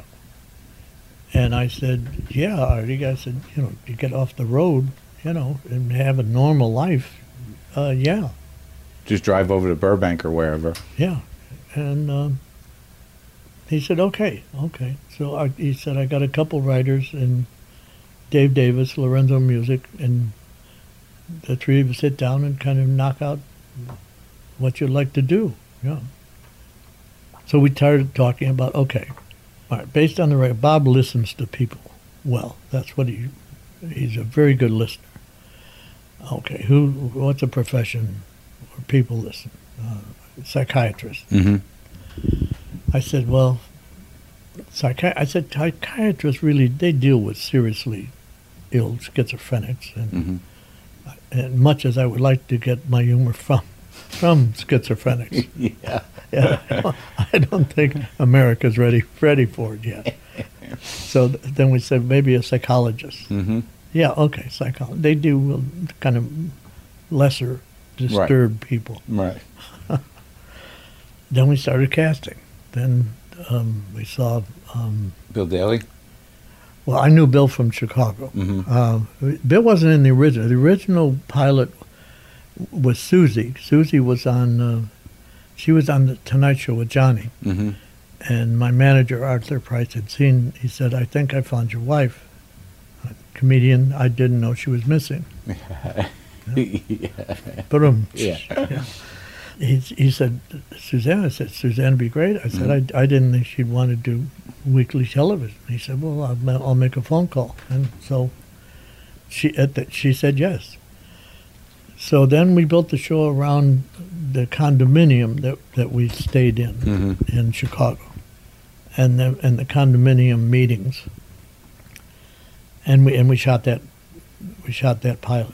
Between that time, then we reshot it. We shot it with Bill Daly, uh, Mrs. Paley, or or Bill Paley, who ran the network, owned the network. I'd Seen I'd seen her on a Merv Griffin show. Mhm. Said she'd be she'd be very funny on um, on what's what's his name's show. Your show. Yes. Bill Paley. What's you his- were what's his what's name? his name? Yeah. One- One of many what's his names. Yes. Uh, so, so that Marsh, I, I had worked with Peter on um, Peter Bonners. Peter Bonner's on Sketch Twenty Two, and and I knew we were going to do the So show. who was pa- Paley talking about? Marshall Wallace. Marshall Wallace? Okay. yeah. So I knew we were going to do the show in front of a, a live audience, Mhm. um, which every show did. So I knew we needed people who were used to live audiences because as a stand-up, I was used to live. uh, Peter was in the committee up in San Francisco. Yeah. Marcia had done some acting. Um, Susie, of course, had done a lot. Never done. Well, she had done Broadway, Mhm. but serious stuff, Mm-hmm. you know. Yeah. Uh, And Bill Daly, Bill had, uh, was doing stand up about the same time I was doing stand up. Um, so, so we we we reshot the show with those people added. Yeah, I was wondering because I was going through the first disc, and then like the second disc starts with a pilot. The one I think it's it's in this. it is in there. Yeah, It's in there. Yeah. yeah, yeah. Okay, so now you got this great cast of characters, and then you got the recurring cast of the people in the group sessions and the patients. The fellow who played Mr. Carlin, who was amazing. What was his name? Jack Riley. Unbelievable. Was he a comic? Uh, no, he wasn't a stand-up. Uh-huh. No, he was. Um, he was the, the, he was part of the what I call the Cleveland Mafia, Uh huh. which was uh, um, Pat McCormick, Oh yeah, uh, he was funny. Jack Riley, Uh huh. Tim Conway, Uh huh. um, Ernie Anderson. And Anyway, these guys. Anyway, he was. They were out here. Yeah, Jack was, All from was more an actor than, than Uh-huh. a stand-up. Yeah, So funny. great character. Is Oh, he great. still around? Yeah, Mm-hmm. yeah. And so that so that's what, how history was made is that you were set up because you were good. Listening is one one way to put it, but I think reactor. You're Well, great- that's that's a, that's the other word they use. Yeah, Yeah. Bob reacts to. yeah, and that's uh that's sort of like I guess that's where the comparisons to Benny come from. That you know that you have that moment that take that's very specific to you. I, I don't see a real correlation, but it's just a comic thing. They, that they people say make I up. have his timing, but you can't teach somebody No, Mm-hmm. it- timing. no, that's the weird what, thing. What Jack was was he was, was brave. He was uh, one of the bravest. Oddly, Jack Benny with his walk and all that was Yeah. one of the bravest comedians who ever lived really because uh, he would just he would take the time. yeah. He, he The wasn't slow- afraid. He wasn't afraid of silence or quiet or anything. That's a lot of lessons to be learned from that. You know that you know Yeah. to own it. Yeah, and, yeah. and decide your own pace I'll tell you a story about Dick. Yeah. Um, Dick Martin told me the story. from Rowan and Martin. Ron, Yeah. Jack is appearing at the Sahara in Las Vegas. Uh huh. The opening act is the Will Master Trio with Sammy Davis Jr. Uh-huh. Okay. They come out, they open for Jack, destroyed the audience. They're screaming, standing on the tables, pounding. They, they go out, Jack comes out. He said, aren't, aren't they wonderful? Aren't they just wonderful? Um, he said, In the afternoon, sometimes I'll have a, um, I'll have s- uh, some tea. Uh, usually, usually around I don't know four, four thirty in the afternoon. Uh, qu- uh, quarter quarter 5 Uh, five, so, sometimes five. And I, I was in a movie, and with this actor, and I can't I can't remember his. I can't. Oh, why don't I, I promised Sammy Davis he could do another. nu- Would you mind if Sammy uh, coming out? Birth of the Blues, destroyed. Now th- you thought they destroyed them the first time. They're pounding on the tables. You, go- Jack watches them go off. Clive, Clive, that was his name. Did he pull him around? Yeah, Killed it. yeah. That's, That's amazing. that's brave. yeah, That's brave. yeah, yeah. It's a hell of a reset after a big musical act. I bet. so the, that show, the Bob Newhart show, I think set it sort of set the standard for a comedian being in a sitcom, in a way. Kind of, yeah. I mean, it was like revolutionary. I mean, Mary Tyler Moore was one thing; that was an ensemble cast. But to build a show around a stand-up, it seems to me that was one of the first ones, really, eh, of that model. I thi- Where- yeah, I think so. Be- where- because you, you didn't have to spend six episodes explaining who the guy was. I mean, Right. you know, you know, you knew who Cosby was when he walked on. You knew. Yep. You knew who Roseanne was. You knew who. Yep. And that all happened after you. And w- you were obviously, you know, comfortable with the material and the character, and you liked your writers. Yeah. Now, did, were there was it a struggle at all to, to sort of honor your voice and to, to, you know how much did you have uh, influence in that? Well, I had total control if I wanted to. Right. You know, if I wanted to You exercise. it. yeah, yeah. in the sixth year of the show, and I had already said I w- that was going to be the end of the show, the sixth year Uh-huh. of the Bob Newhart show. Uh huh. They came to me with a script where Su- Suzanne is pregnant. Now I had specified in the first, very first show, I did I didn't want to have children. That isn't the kind of show I wanted to do. So, they they in the, in the hopes that maybe I would consider not ending the show with the sixth year and maybe going to the seventh or eighth, that maybe if they introduce Suzanne's pregnant and has a baby, and so I read this over the weekend, and uh, so Mike Zinberg, the producer, calls me. Said, "Did you get the script?" I said, "Yes, I read. I read it." He said, "What'd you think?" Very funny. I said, "It's a very funny script." He said, "Oh, good, because we were worried. We didn't know if you'd like it." I said, yes, it's very funny. Funny. I said, "Who are you going to get to play Bob?" So that was that. So yeah, it's there. The Right. power's there. If you Right. choose to exercise Right. it or not, it's yeah. right. You, and you know it's there. But that wasn't your thing. You, they knew, and you know there yeah. was never. yeah. So that ran for what six. six, and that was it, Yeah. and that was enough. Yeah, th- th- it's just a, it's a feeling. It's just okay. Yeah, I think And and they were okay with stopping it. they weren't thrilled. Right. yeah. The network wasn't thrilled. Right. Um, So now the next show, which happened what what few years later, four years, I think, later. Yeah. Um, and you just wanted to keep working, doing the TV. No, I knew I was coming back to television. I- Yeah. I, just I I loved the medium. I Yeah. just I enjoyed it. I understood it. Yeah. Uh, there was a normalcy to Yeah. it. You had a job. Job, you go home Yeah. and have normal hours. Yeah. That went for like what eight, years. Eight. That one eight. Yeah. The first two were kind of shaky. Uh huh. we were feeling our way, and then the uh, the second year we brought in Julia Duffy, Uh huh. who was wonderful, and then and then Peter Scolari.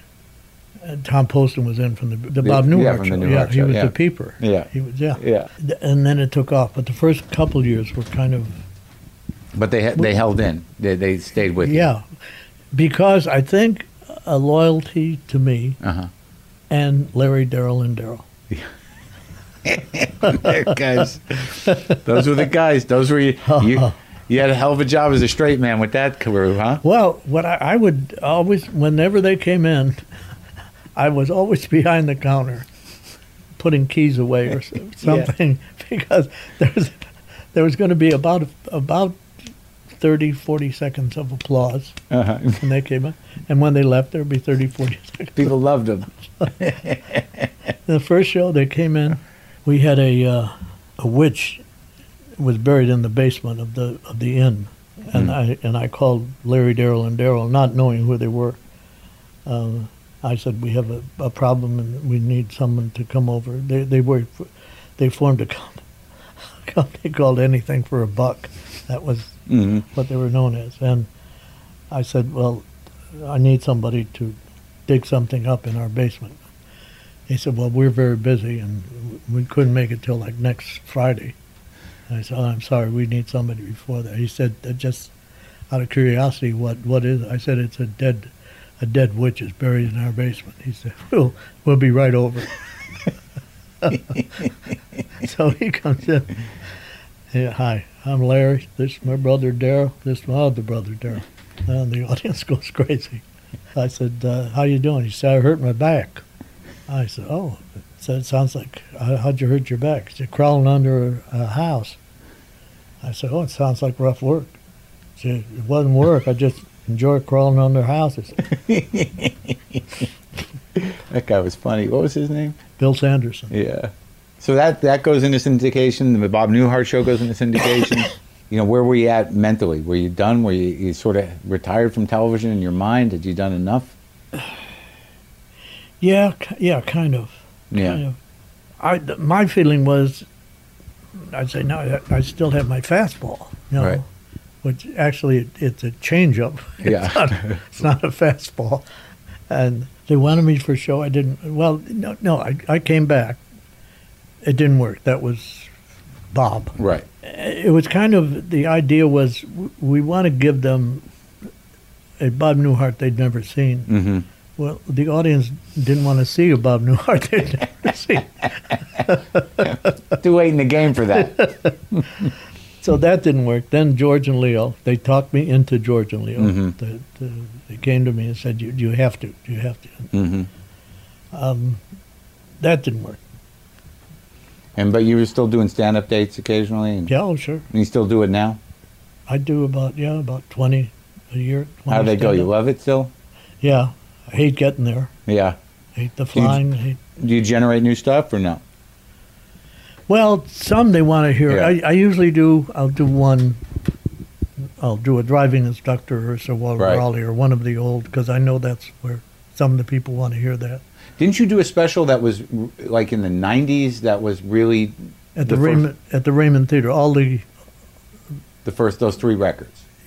the first yeah, pretty much on It's but amazing. but, li- but live Right. in front of an audience right, as right. opposed to on a record. that's over. That's 35 years after. Right. Yeah, And all those bits, I imagine, held up really well. yeah, that was amazing. The, yeah. the, the, the only one that, that seems dated is the automaton one, you know, the machines. well, and Khrushchev, Khrushchev doesn't Sure, hold up. right, right, Yeah, because no one has a point yeah, of reference for it. But that, I mean, I thought that the the uh, the machine one was was prescient. I mean, it was you know it, it did happen, not exactly that way. Well, that depends on how America feels about the military at that point, Oh, okay. whether they like them or don't like them. yeah, yeah. How did you weather the '60s when everything kind of blew open? I mean, because you just were sort of you know on your own trajectory, but it seemed like you know you got guys like Carlin and you got guys like uh, you know you know, Pryor in the late '60s that really kind of Yeah, locked into that. Because that wasn't who I was. Yeah, It- I just, uh, you know, I'm, Yeah. a, I'm a comedian. I'm a stand-up comedian. right. But You didn't I- feel pressure, I don't inform people. right? I mean, well, I do, but Yeah, I do it very quietly. I do it. um, uh, Who am I? right, right. Yeah, That's that's kind yeah. of my attitude. and you know like looking back on all, on all of it you, you know in, in all the comedy because you seem to be a tremendous fan of comedy which i love Oh yeah. and you know you you know you bring up prior Oh, he's the best right Genius, yeah. Yeah. yeah. no question about it. Here's what Pryor did for me. I, I made this comparison before. I got the uh, Mark Twain Award. Pryor got was the first recipient of the Mark Twain Award, yeah and and what Pryor did and Mark Twain did are virtually the same things. Twain wrote about life on the Mississippi, life on the frontier, really, 1900. you know, the Mississippi was um, was the frontier in, in many ways. Richard did life in the inner city. And The, the thing that always struck me about him, outside of you know the bits, was his vulnerability on as a performer. Like you know, the, there was a sort of a real tangible, kind of emotional rawness to him. That you know, you felt like a lot of stuff was was really happening in that moment, and that you know he was really putting his heart out there. Yeah, And um, painful stuff too. oh yeah. Yeah. when you read about his life, But you read it. You he does the the African American minister. yeah, the African American minister in the black community occupies a position that, that pastors and ministers they don't occupy in the white community. Mm-hmm. They, they are much more of a force. Um, yeah, the weight he brought to that thing. Yeah, yeah, yeah. yeah. Uh, George Slaughter had some Oh, kind yeah. of you know the Right. comedy awards or something. Yeah, yeah, the comedy word's right. I present him with the award. Then uh, Richard looks at me and he said, uh, he said I, s- I stole your album. I said, I said, what'd you say, Richard? He said, I stole your album, Peoria. I went in the record store, put it in my jacket. With the first record? So I said, so I kiddingly, I said, you know, well, you know, Rich, I get 25 cents an album. He said, give me a quarter. Somebody got a quarter? Give me a quarter here. Here, here you go. He was something No, else. he was, he's Yeah. beyond. He's Yeah. Beyond. you When- love when- comedy. Oh. When I was in, I'd be in Vegas, Yeah. and it, it's I'm there for four weeks, and I'm this is the third week and two shows a night, and you're not sure what day it is, Yeah. and I'm getting ready to go on. Oh God, Jenny would play me prior. Really? She put the record prior, Which one? Which album? Do you remember? Oh. Any of them? and any one of them. Yeah. Mudbone, Mudbone is it's uber comedy. It's beyond comedy. Yeah. Um, it's Mark Twain. It's, Right. It's Yeah. it's cultural. It's it's a whole culture that it's just you know. Were you familiar with him before he became? Yeah. yeah. But I knew I, I knew of him like when he was doing the road show, Cosby Uh huh. stuff, you Right. know, and he'd be on the Yeah. uh, Sullivan show, Right. and he did Rage. I think he was a poet, wasn't he a poet? And he did stuff. with Yeah, yeah. Rage. Oh, very toned down.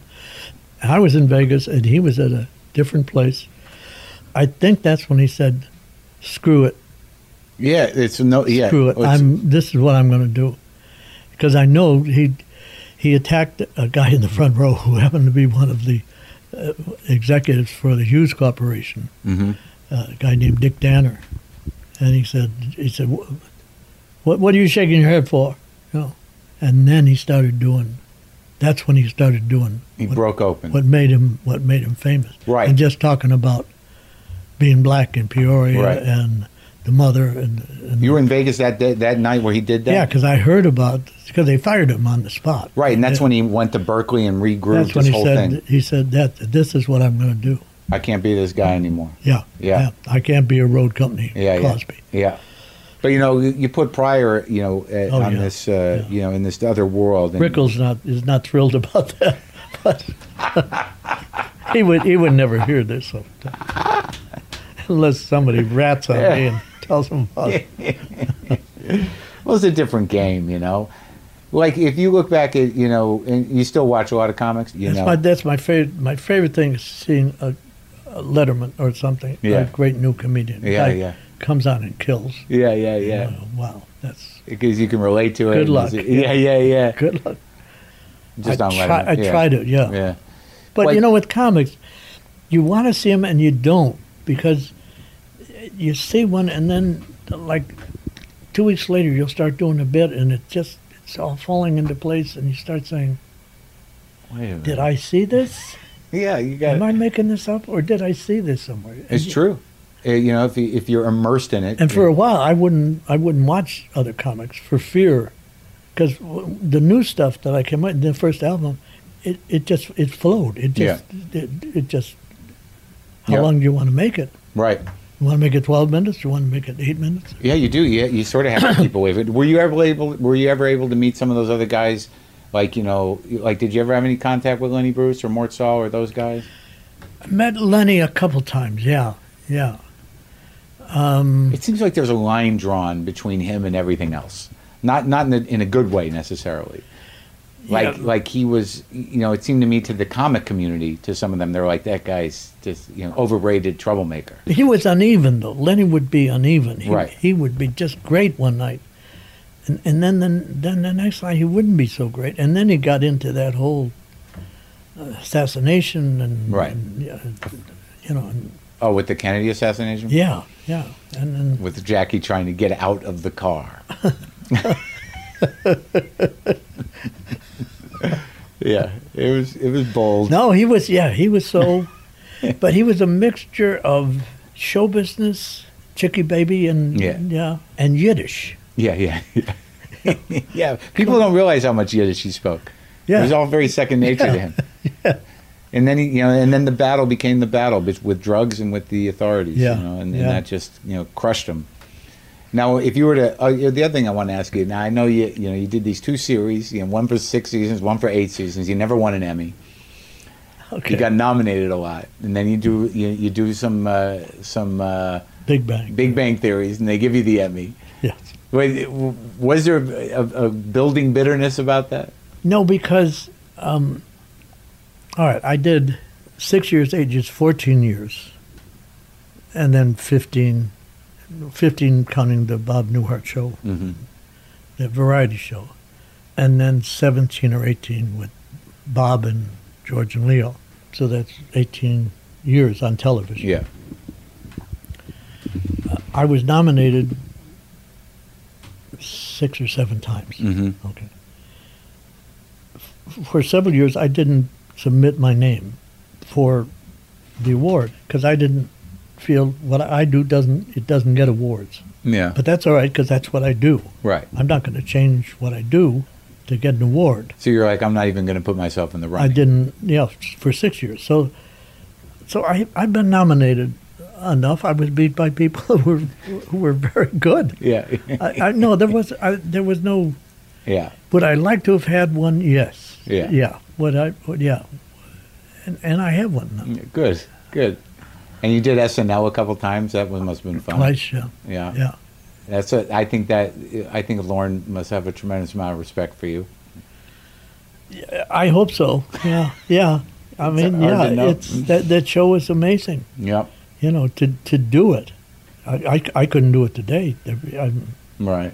you know, physically to do it. And you work with Will Ferrell on Elf. That must. Have been, Elf. He's a very funny guy. Yeah. I mean, yeah. like he's got to be up Nice. there. He also doesn't get a lot of credit for for his his role in Elf because that could have been just a big dumb guy who- Yeah. who didn't get it. Yeah. but it wasn't a big dumb guy. It was this very likable Yeah. person who thought he was an elf. Yeah. he's, You know, it, it would have been very easy for that to, for people. to say, Oh, come on. you Yeah, know? yeah, yeah. He's a, he's a special guy. You know, Yeah. a very sweet guy. But when he turned, he knows he's one of those guys where I, I interviewed him, low key, very amicable, and he's one of those guys where you sit and talk to him and you're kind of half waiting. You're like, when's he? Someone's gonna have it. I just don't get. When's he gonna? Like I- I'm talking to him for an hour, going, uh huh. When are you gonna do the funny thing? You know? See, it's what we talked about off Yeah. mic, Mm-hmm. which which was to talk to talk to somebody else who's done stand up. It, it's it's just it's you can't explain it. I know. Special club. Yeah, it's a very private club filled with a lot of crazy people. That's for sure. That's it. Who was- Always, who was- right? who was the guy who committed suicide? Um, Rich Jenny. Jenny. Yeah. I thought he was. I thought he was wonderful. Great, great comic. Great. Yeah, who knows? Something something went wrong. Yeah, you see it all the time, and it- it's a lot of the re- same reason why we're comics. We don't fit in. And again, that whatever's going on out there ain't right for us. and there's a certain amount of acceptance. That, that's the beautiful thing. That's it. It's like you know, obviously for generations it's been true. You got a bunch of loose screws out there, and they're with us.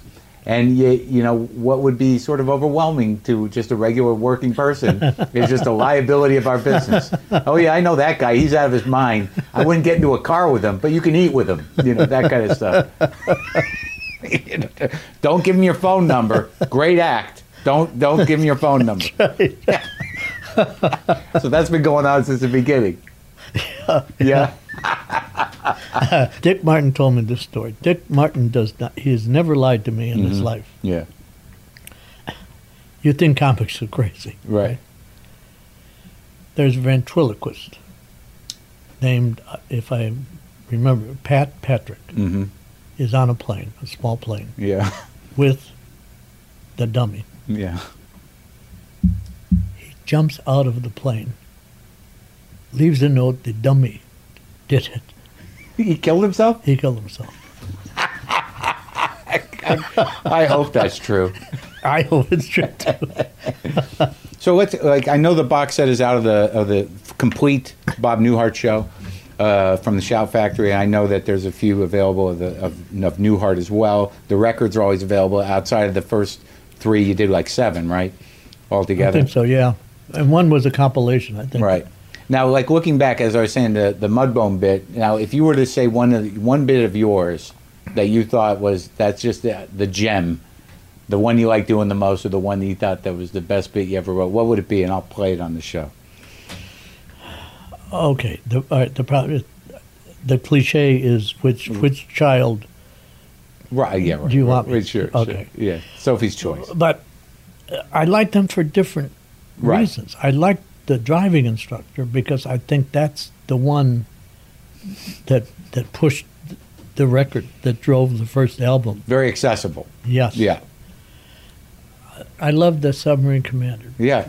It's it's, see. it's the big corporation Right. where some guy gets to the top who hasn't who's totally Incompetent. incompetent. I I love Abe Lincoln Yeah. because it says something Uh-huh. that's that's even truer today than it was 53 years ago. Mm-hmm. The focus groups and Yep. manipulation of Sure. The people who are really running things. yeah Mhm. yeah. Well, I got to tell you, it was a it was a tremendous honor for me to talk to you. Thank you, thank And I- you. and I we, really- and we got in we got into great areas I that appreciate it. that I love that I love to get into. Well, thanks for talking, Bob. Sure.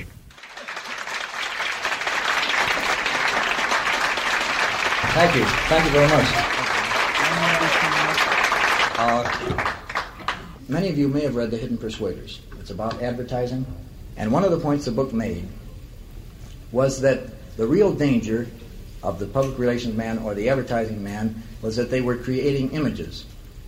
And they felt that in the presidential campaigns, the candidates were really getting closer and closer together. There was no real difference between them and you were really voting for the man. And this got me to thinking supposing this science were as far advanced during the Civil War as it is today, and there was no Lincoln. Now, the advertising people, realizing this, would have had to create a Lincoln. And I think they would have gone about it something like this. This is a telephone conversation between Abe and his press agent, just before Gettysburg. Uh, Hi, Abe, sweetheart, how are you again? Uh, how- how's Gettysburg? S- Sort of a drag, huh?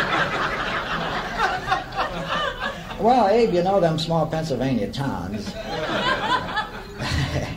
you seen one, you seen them all. right. Uh, listen, Abe, I got to know it. What, what, what's the problem? You're, you're, you're thinking of shaving it off. Uh, Abe, uh, don't you see that's part of the image? Right, with the, with the shawl and the stovepipe at the string tie. You, you don't have the shawl. Uh, where's the shawl, Abe? You, you left it in Washington. Uh, uh, what are you wearing, Abe? A sort of cardigan? Abe, uh, don't you see that doesn't fit with, with the with the uh, string tie and the beard? Abe, would you, would you leave the beard on and get the shawl? Huh? All right. What, now, what's this about Grant? You- You're getting a lot of complaints on Grant's drinking, huh? Uh, Abe, to be perfectly honest with you, uh, I don't see the problem. I mean, you, you knew he was a lush when you pointed him. You see what? I'm- Yeah. Your, your, your, gag, your gag writers. Yeah, your gag writers are. You, you want to come back with something funny, huh? maybe an anecdote about a town drunk. Well, I can't promise anything, Abe. I, will get them working on it. All right, uh, Abe, you got the speech. Abe, you haven't changed the speech, have you? Uh, Abe, what do you change the speeches for? Coup- a couple minor changes, I'll, I'll, I'll bet. All right, all right, all right, what are they? You, you what? You, you typed it. Abe, uh, how many times have we told you on the backs of envelopes? I, I understand it's harder to read that way, Abe, but it, it looks like you wrote it on the train coming down or something like that. Abe, could you do this? Could you memorize it and then put it on the backs of the envelopes? We're getting a lot of play in the press on that. How are the envelopes holding out? you, you can stand another box. All right, I'll stand. I'll stand. All right. What, what else, Abe?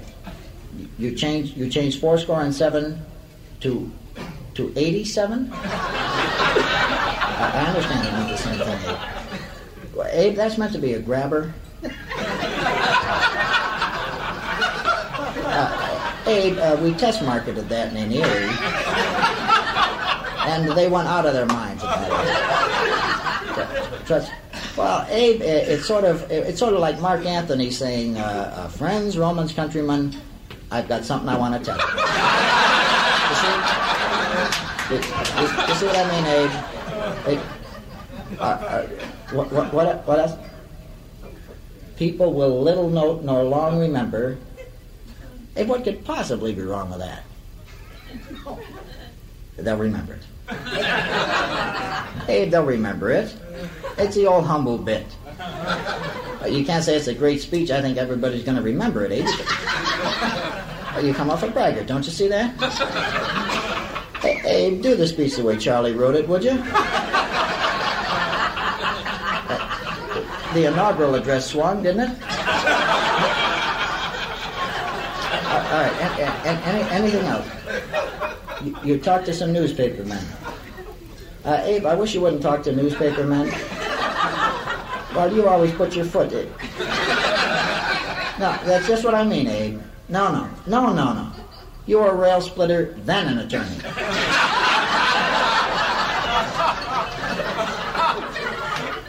Hey, Abe, it, do- it doesn't make any sense that way. I mean, you wouldn't give up your law practice to become a rail splitter, don't you?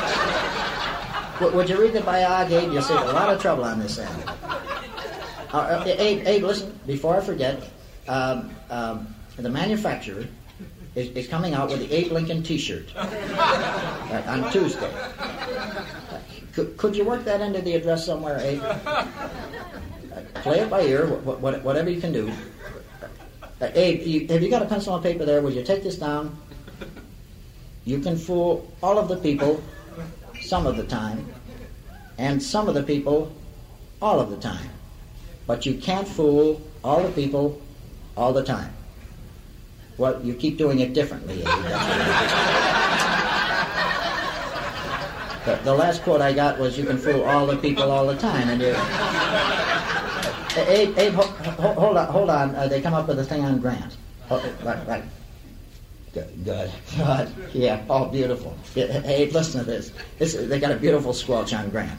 Right. The next time they bug you about Grant's drinking, right, you tell them what, you're going to find out what brand he drinks, and send a case of it to all your other generals. Right. Uh, no, no, it's it's uh, like like the brand uh, was the reason he won. No, no, no, no. Abe. Uh, uh, Abe, uh, use it. It's fun. But- Trust me, Mister. Uh, Saturday, Saturday night. Oh, Abe, I'm sorry. I'm gonna I'm gonna be in New York Saturday night. Uh, a bridge party at the White House. Oh, Abe, I'd, I'd love to make it. Uh, how, how about Seward? You try him. He, he'll be out of town too, huh? Oh, that's that's a, you, you you and you and uh, what's her name be home alone. Mary be home alone. Huh? Uh, listen, Abe, uh, why don't you take in a play? I'll, I'll be talking to you. So long.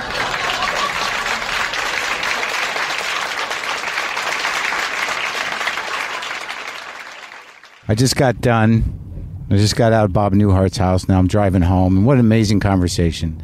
What an amazing history. What an amazing memory and clarity the guy had. And I was really ha- uh, happy and honored to talk to him. And uh, I shut the equipment off. I was packing up my bags and we were chatting. And then went out to my car to get my phone to take a picture. And the phone had overheated. So I came back and I was waiting around and Bob was uh, you know showing me pictures that were in his office. You know, it was uh, a letter from President Kennedy, uh, you know, a picture of him and George Burns, a picture of him and Jack Benny, a picture at a at a party at Buddy Hackett's house with Shecky Green, Don Rickles, Jerry Vale, Dom DeLuise, Norm Crosby, uh, Norman Fell. Uh, you know, pictures. Uh, you know, it's just y- you know he's taking things off the wall. He's showing me pictures of the cast of both shows and what an amazing career what a sweet guy you know what a what a, uh uh an amazing life he had and uh, it really went differently than than a lot of other comics I talked to uh, in just in terms of a guy who got these this amazing opportunities you know based on not very much experience but really you know showed up and and and you know was the real deal it's a hell of a thing to start at the top and and stay there it was an uh, amazing afternoon for me, and I'm, I'm happy to share it with you. And I hope he's around for a long time. Okay, I'm gonna. I should probably drive and not talk on the mic. Okay.